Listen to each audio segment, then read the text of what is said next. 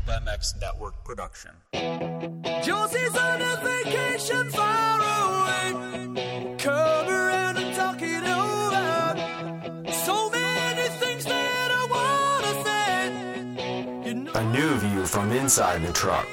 X-racer to racer and eye to eye.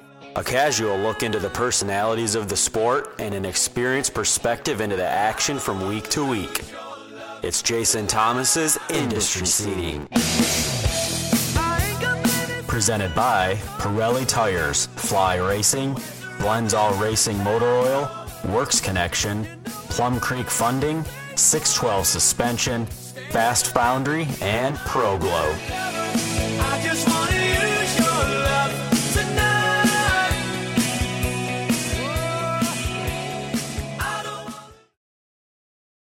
Welcome, everybody, to another episode of the Industry Seating Podcast. My name is Jason Thomas. It is June 20th, and we just saw the High Point National in Mount Morris, Pennsylvania, that went off yesterday. Lots to talk about there. This will be a little bit shorter of a podcast. I just have a lot going on. Father's Day, I went riding today. I got to fly to California tomorrow, so I'm trying to pack. So just trying to be as transparent as possible, but we're going to cover exactly what we saw. We'll get into the power rankings, talk about the 250s a little bit as well. Before we do that, I do want to thank all of the gracious sponsors of this podcast. Pirelli Tires, Plum Creek Funding, Guts Racing, Fast Foundry, Works Connection, Blendzall Oils, Premier Vapor Blasting of Georgia, 612 Suspension, Grant Stone Boots, Pro Glow Wash, and Fly Racing. So straight into the 250s we go. And, I mean, Jalek Swoll, what more can you say? That kind of came out of nowhere, right? I did not expect that in any way, shape, or form. Surprised me, exceeded my expectations by a country mile, for lack of a better term. That's a really dated reference, I would guess. But good for him, man. I have no problem being shocked and amazed at his performance. Obviously, he wears Fly Racing, so that's great. But if you saw this coming, then you should start a podcast because you are a gentleman and a scholar, or a gentlewoman and a scholar. I just don't think you could ever expect that kind of performance from Jalek yet. There has really been no evidence that was coming. You know, he rode well at the finale in Salt Lake? One of the Salt Lake rounds he rode pretty well. I think it was the finale. But not like this, not where he wins a moto, and you could say RJ's chain, you know, was a part of that, which is fair, but he was more aggressive, he was more decisive, and he looked the part more than I've ever seen him. So incredible ride for Jalek. He gets the overall with a 1-3, and we'll see what develops from here. You know, is this the start of something, or was it just a black swan day for him? Don't really know. That's only up to him to sort out. Justin Cooper, I think that was a pretty big statement day. You know, the first moto wasn't as good. Fifth in the first moto, he looked like he was having some vision issues in the rain, which happens. You know, you run out of tear-offs and then you're kind of wiping, which sucks. And on a rutty track like that, it can really bite you. But the second moto, I thought that was exactly what he needed. You know, in his career, he has always been, to me, kind of the first runner-up type guy, like the bridesmaid, for lack of a better term. I just really haven't seen him be dominant many races.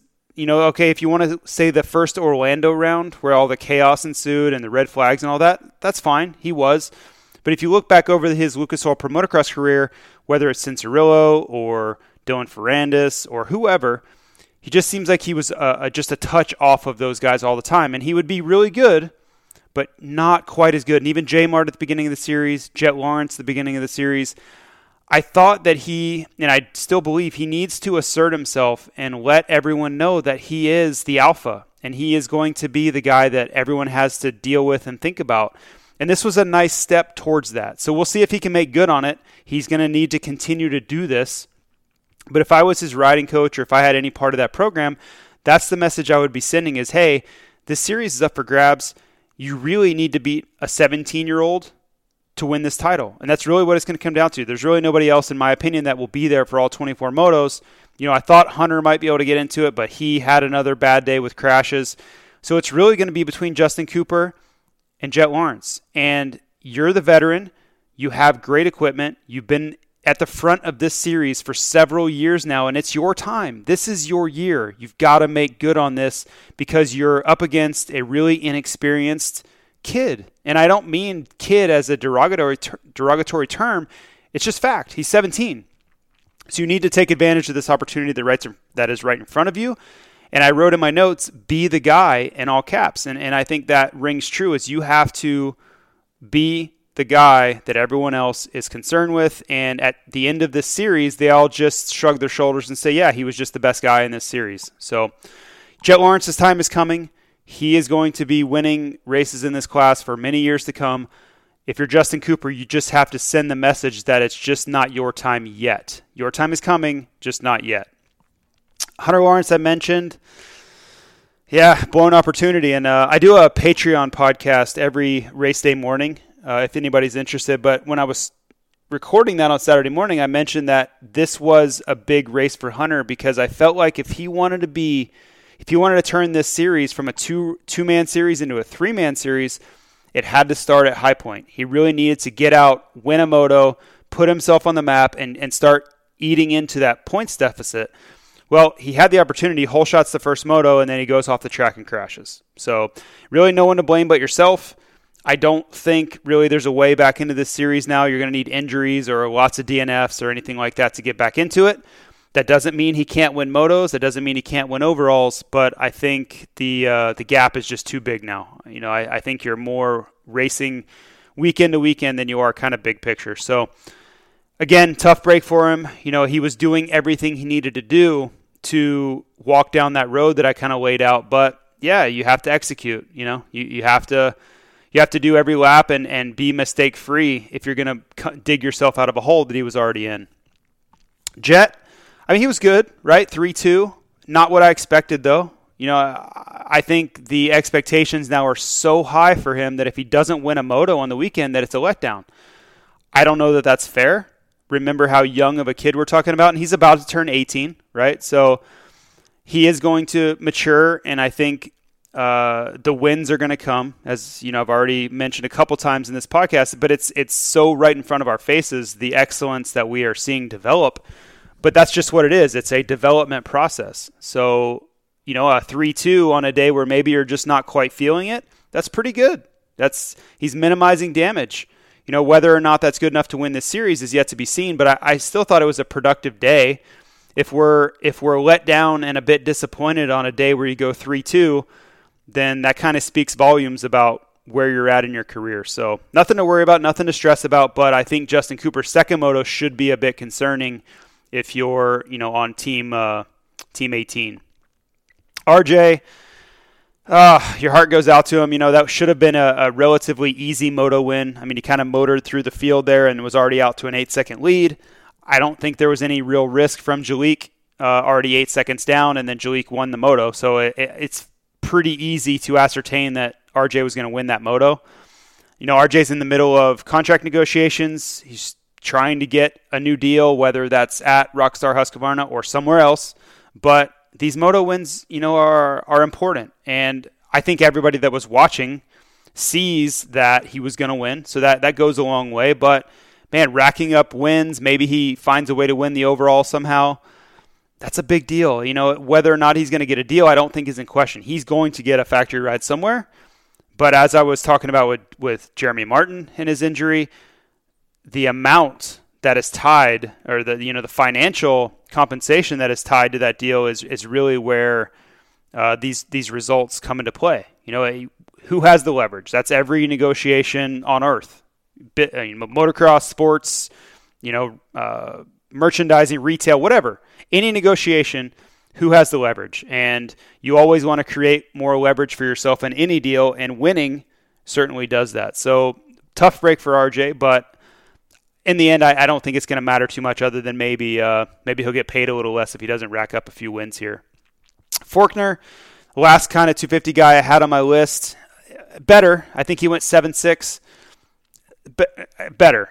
It's still not on the level that he's paid to be on. He is paid to win. He's one of the highest paid 250 guys, and he needs to be on the podium at minimum. That's the reality of it. You know, whether or not that's fair, fair doesn't always matter. You know, with high compensation comes high expectation. That's the world we live in, no matter what. You know, if you're going to get a big paycheck, then that means that Kawasaki and Monster and Pro Circuit and all these sponsors are compensating you because they expect to be up there. And that's, you're absorbing a lot of the resources that they put into the race team and sponsorship in general. So with that, when you're absorbing those resources, they want to be on the podium and they're expecting you to do it. So I still think he needs to be a lot better than he was this weekend, but it was an improvement from Thunder Valley. So if you're looking for a silver lining, that's it, is that it was better. So he's got another weekend off.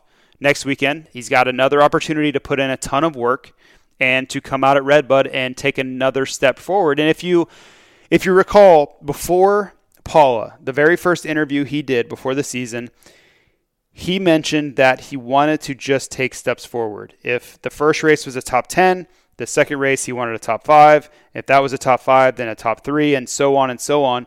So if you want to look at it in the purest sense, then okay, right? This was a step forward from Thunder Valley. Now, he took a step back from Paula to Thunder Valley, but this was a step forward, and he can use that to build off of. And you're just trying to stack things in your direction. And a lot of this is so mental, and you're trying to build confidence and keep your self-esteem up and enthusiasm and confidence and all those things, right? You want to just be every day waking up with a smile on your face that you're going to go do your job and get better, and things are improving. You're going down the right path, and the work that you're doing is paying off.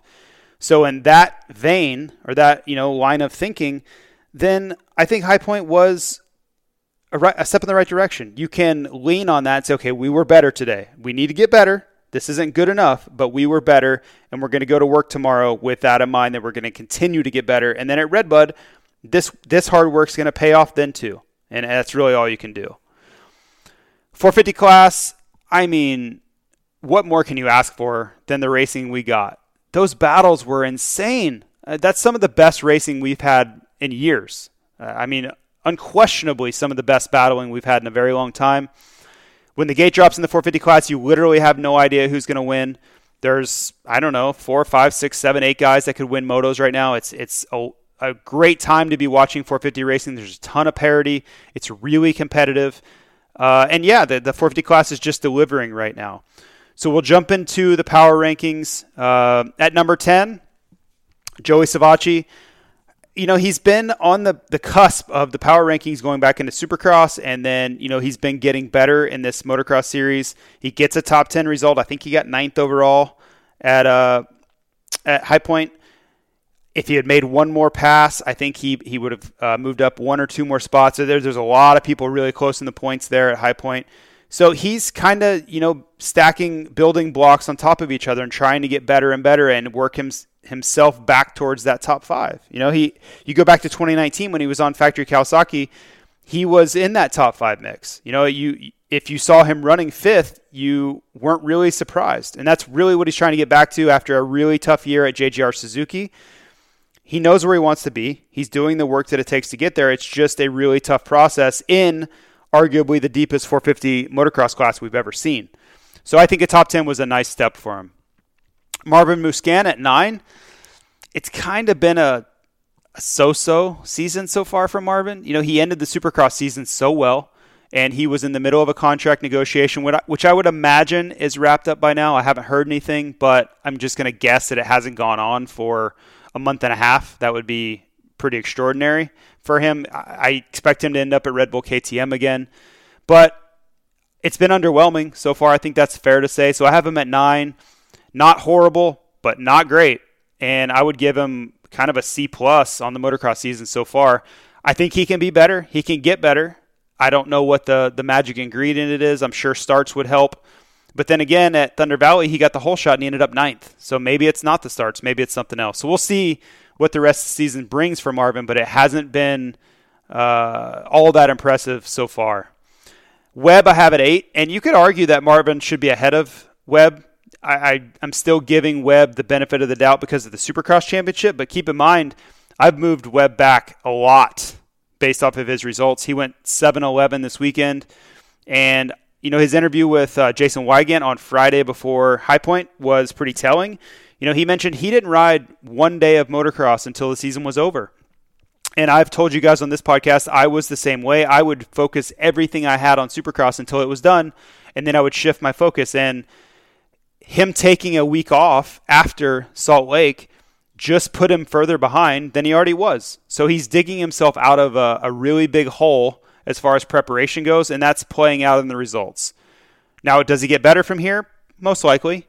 Is he going to find a way to be winning motos anytime soon? That's a different conversation entirely, because he's pretty far off that pace. If you look at an entire 35-minute moto, you know, he's pretty far back at the end of the moto right now. So he's got a lot of time to make up.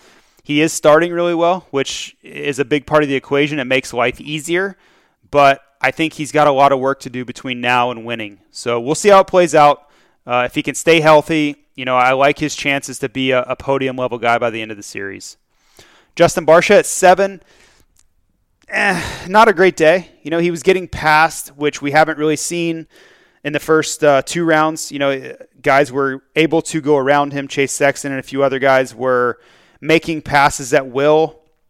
And usually you see a lot more fight from Barcia. You know, if somebody passes him, he'll strike right back. He wasn't able to do that. So I don't know if it was just... something being uncomfortable at the track, or he just wasn't feeling it. You never really know with these guys unless they come out and tell you. It could be any number of things. You know, just couldn't find the right setting with the bike. Maybe he was under the weather.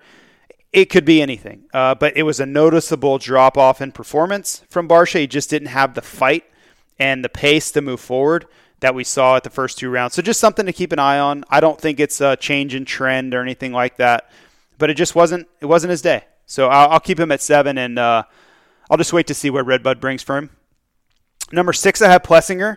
And, man, didn't you think he was going to win that second moto when he grabbed the hole shot? I know I did. He made mention after the race that they went really the wrong way in the bike settings for the second moto. They were trying to adjust one thing. Jason Wygant reported on this. They were trying to adjust one thing, and they screwed up a bunch of other things. And you don't know, right? Without specifics, he could have wanted – make the bike turn better. He could have wanted it to handle better down the hills, because there were a lot of passing being done there.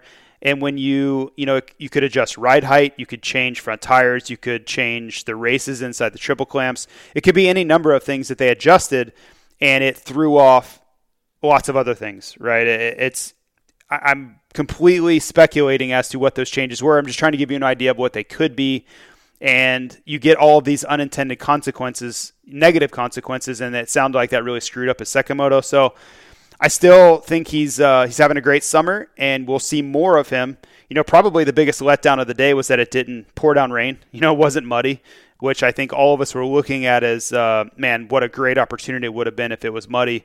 I think he probably would have won in those conditions. He just seems like he benefits the most if conditions go sideways.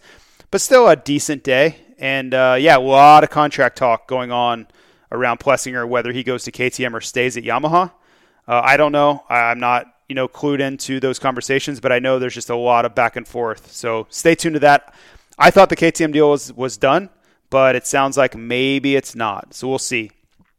Chase Sexton at 5. Just kind of feels like it's right for him. He feels like a fifth-place guy right now. I almost put Plessinger ahead of him. I'm still weighing that first moto at Paula for Sexton. Like he seemed like he was the best guy on the track in that moto. So I'm gonna leave Sexton where he is at 5. I do think we'll see Sexton win a moto before this is all said and done this season.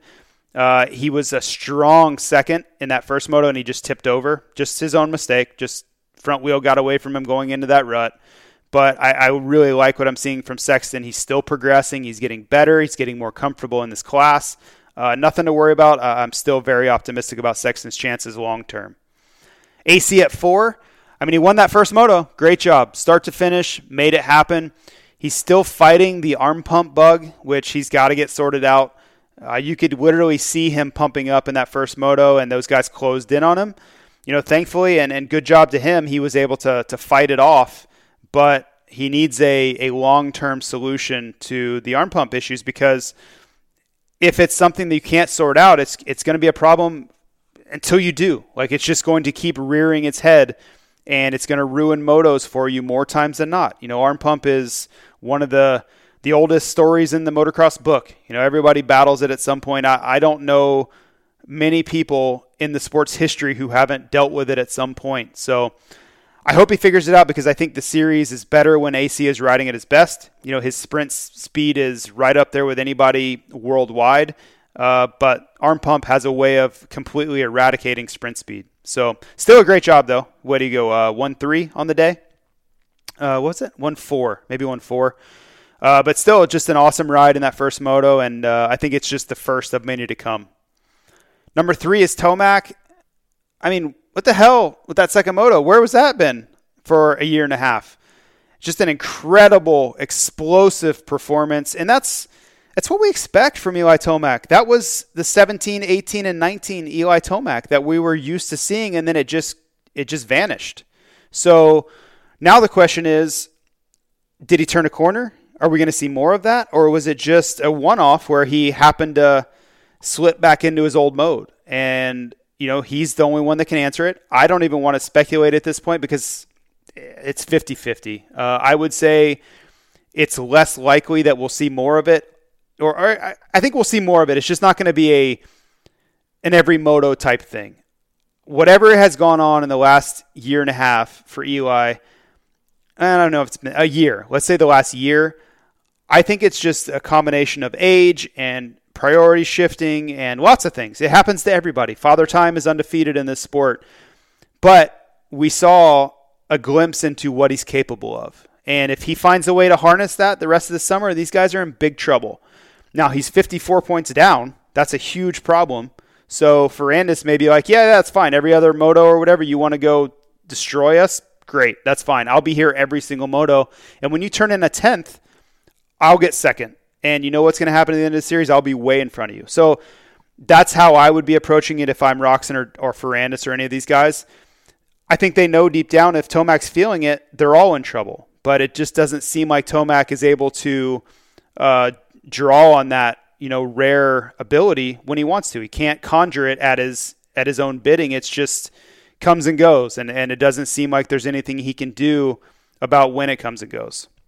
So we'll see, but it should not take away from anything you want to say about that second moto. That was the pace he had. The lap he passed Cincerillo was extraordinary, just unbelievable. I mean, jaw-dropping speed where you don't know if anybody else on earth can go that fast. Like, seriously, that one lap, that intensity and that pace, okay, maybe Geiser, maybe Herlings, I don't know, you know. But if you want to get into the discussion of why do American fans think that Tomac is the best ever and that he can go beat Herlings and Geiser and why we always expected him to dominate at Motocross of Nations and why we're always so disappointed when he hasn't, is because we see a lap like that and we see a moto like that and we know what he's capable of. We know what's possible if he can find a way to control it and exploit it when he wants to. So, yeah, great to see. I mean, super exciting. It kind of made the race. Like, it was really the story of the race, in my opinion. Number 2, Dylan Ferrandis. And he does have the red plate. So you can ask why he's not number 1, but I just think Roczen's been so impressive, and you look at his Supercross season, he wins a bunch of races, falls off at the end, but if you look at Roczen's year as a whole, I just don't think that Ferrandis can match that yet, right? Ferrandis goes 2-2 for the win. Great day. And I believe he deserves to be at number 2 right now, but after 2-2 moto scores with the overall, I'm fine with it. I mean, he's your series points leader. He's been incredible.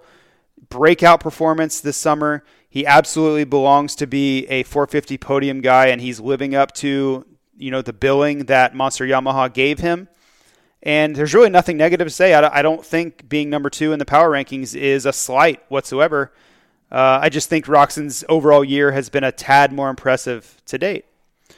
So number 1, without further ado, Ken Roczen. And his first lap of the second moto, where he was just blowing past everybody, was that's vintage Ken Roczen. You know, the Millville of 2016 was probably more impressive because he went to the front, he got to the lead.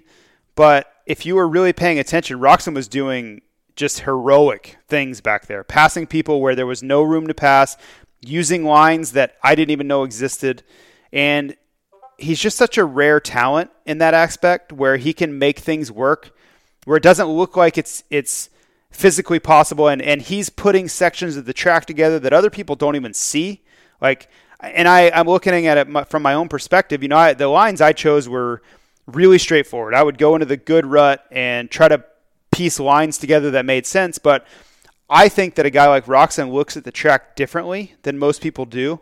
And it partly, I'm inventing words on this podcast. I think that's due in part to his background coming from the GPs and riding all of these unique racetracks that a lot of Americans haven't. I think he just views the racetrack in a different manner than most do. So the way he'll approach a corner where all these lines have been established by the riders all day, well, in his mind, his entry angle and exit angle should be different. So maybe he cuts across all those ruts because that's how he views the racetrack should be ridden. And it's just a unique aspect to his riding. And I really attribute that to his upbringing and MXGP races and just the way you have to attack those tracks versus the way you have to, or riders like to attack American deeper tracks with, you know, all these ruts and all the corners instead of sweeping through a corner with a bunch of momentum. So that's just kind of the way I see it. So that's your top 10. Obviously, a lot of shifting around. You know, Webb has dropped back significantly, but I think he's deserved to. You know, he hasn't been very good so far. Tomac's kind of hanging around that top three. But, yeah, it's a week-to-week, and I'm really starting to weigh outdoor results more, that we have more information. But, man, what a great series. You know, I have no idea who's going to win this championship. I love to be able to say that. You know, I think Tomac's in a bad place. He's riding better than ever in that second moto, but 54 points, you need a lot of help. I mean, you need crashes and mechanicals, and you just, or if you just go win everything, you know, you win out. That's one way to do it, but I don't think that's possible in this class right now. It's just too deep, and Tomac hasn't really shown any sort of consistency on that front either. So I think it comes down to Roczen and Ferrandis. You know, can Kenny maintain this level as the races get hotter and your body starts to wear down? You know, we're going to go into a four-race back-to-back-to-back-to-back stretch. When we get to Redbud, it's going to go Redbud, Southwick, Millville, Washougal in a row before we get another weekend off. So that's going to be tough. That's going to be a real challenge for all these guys. A lot of flying. You know, you think about the first one, Redbud, okay, no big deal. Back to Florida. Then up to Massachusetts, not too terrible. Back to Florida. Then all the way to Millville. That's like a three and a half hour flight. Pretty long. Back to Florida. Then all the way to Washougal. So maybe Kenny goes from Millville to California, and then that shortens down your travel. I could see that happening because the Millville home and then Washougal home is a brutal travel stretch there over the course of 8 or 9 days. So just watch for that. It's something that we always have to think about with Kenny because he has shown a propensity for his body to it just won't hold up over time. And that's not his fault. That's a result of surgeries and injuries and, you know, all these things that he's dealt with health-wise over the years. I do think this week and weekend off coming up are critical. Because if you really look at the series, we've never seen this much time off in between rounds that I know of ever in a motocross series. So there is ample testing opportunity. And if you're behind the eight ball, a la Cooper Webb, you've got to figure it out right now. Because as I mentioned with Roczen, you're going to get this week to really put in a ton of work. The weekend maybe to recover, work hard the first couple of days leading into Redbud. And then you need to rest and recover for the race. But then you're going to get these four races in a row that you're really just going to be focusing on getting back to 100% strength. You're not going to be able to put in a ton of hard work and testing because if you do, you're going to suffer on the weekends. So the time is now. The time was, you know, the last few weeks we've had these off weekends to really put a dent into your deficiencies. And maybe that's where Tomac got better. Maybe you're seeing that hard work start to pay off and that testing start to pay off. We don't know. But you have another opportunity. So I would expect Monday morning, these guys are going to be hard at it. They're going to be putting in some of their hardest effort and work of the season on Monday morning because you have time to recover. You have time to rest next weekend and next week. So just watch for that. You'll probably see a lot of social media of guys riding and training and really busting their butts, because once we get into that 4-week in a row stretch, they're going to have to back it down a little bit. That's just a necessary part of it. You know, rest is sometimes more important than the work. You know, if you're not, I say this on this podcast quite a bit, but if you're not 100% as strong as you can possibly be on Saturday morning of the race, then you're doing something wrong. You're really not doing yourself any justice, and you're doing yourself a disservice by working too hard during the week, because the race is all that matters. You are judged on Saturdays. How well you ride during the week or how much work you put on the weekend is completely irrelevant if you're tired on Saturday and you can't show up and perform. So just something to keep in mind. MotoGP, for those of you who don't care, that's fine. But a lot of you do watch MotoGP, and Mark Marquez got it done. Now think about this. He's never been beaten at the Sachsenring in Germany, ever. So to see him win, not surprising, but if you've been watching him lately, it is a little surprising because he's struggled coming back from these, you know, momentous injuries he's had. I was so happy for Marquez. I mean, he's had a really rough go the last year or so. You know, breaks his arm, breaks it again, multiple surgeries, infections, all these things went on. And a really emotional win for him today. And the sport's just better when he's at his best. So, you know, he dominated the sport for a long time. I'm sure there are many people who are ready to see new winners, and you've gotten that for the last year. There's been a, you know, Fabio and unfortunately Dovizioso left, but even Jack Miller and Zarco and these guys, they're all winning, right? So you're getting some parity, but I think just throwing Mark in there, it just adds to the series. Mark Marquez is arguably the biggest star of the sport. You know, okay, let's take Rossi out of the picture, but I think Mark carries a lot of weight, and yeah, he just makes the series better. I still think this is Fabio Quartararo's series to lose. If you look at, you know, he got his arm pump issue fixed, and really more importantly, the Yamaha seems to be more well-rounded. It doesn't have these huge weaknesses where we saw last year. It was just some of the rounds, man, these guys couldn't even ride it. So whatever they addressed seems to be working, and I think Fabio is going to end up your champion this year. We will see, though. Like, there's a lot of racing to be left, and maybe, you know, some of those gremlins from last year rear their head, but I just don't see anybody consistent enough and that's going to win enough to really challenge Fabio. I just think it's his year. So on the bike issue, I think I still have questions on the Honda before I get too far away from Marquez. I don't think that 21 213V or whatever, you know, that these MotoGP bikes have these crazy names if you're not very familiar with it, but Honda's is usually the RC 213V. I think it has issues. I think Mark not being able to test for a really long time, and, you know, the switch to Paul Espargaro coming onto the team, I just think they took a step backwards with the bike. I know they've been testing a ton with Mark lately, so maybe they're getting it better, and maybe that was why you saw him so much better at Sachsenring. I think it will be much more telling when we get to the next round, if Mark is able to carry that form, or was it just kind of Germany being Germany, right? Because he's so good there, he could probably overcome any deficiencies and make up for any gaps that he's going to have at other tracks. So more questions than answers there, but just something I don't think we can just say, yep, everything's fine. Honda's good. Marquez is good. I think we're going to need more evidence to sort that out. So that's it for this week. Thanks, everybody, for listening. Told you it was going to be a little bit shorter than normal. Still want to thank Pirelli, Plum Creek Funding, Guts Racing. Go get yourself some custom graphics made. Get yourself that RJ wide wing seat. Fast Foundry, Works Connection. Those Pro Launch start devices ripping hole shots as always. Saw those guys out front again. Blendzall with that Ultra TPI, that brand new blend they have. Premier Vapor Blasting. 612 Suspension, Grant Stone Boots. I got some brand new boots. If you guys saw my Instagram, I got the tan Chelsea suede, and they are insane. I wore them out for my birthday last night, and they're just incredible. So if you need some new boots or in the market for them, check out Grant Stone, at Grant Stone on Instagram and grantstoneboot.com. Pro Glow, Moto15 is your promo code there, and I got my bike awful dirty today riding, so I'm going to need to use my Pro Glow wash to get that thing dialed in. And then check out flyracing.com. The new line will be out in about a month, a little over a month now. We'll have the 2022 line out. So that's it for this week. Thanks again. I'll do a podcast next weekend. We'll do we have a race? Yeah, I think they're in Matterly for MXGP.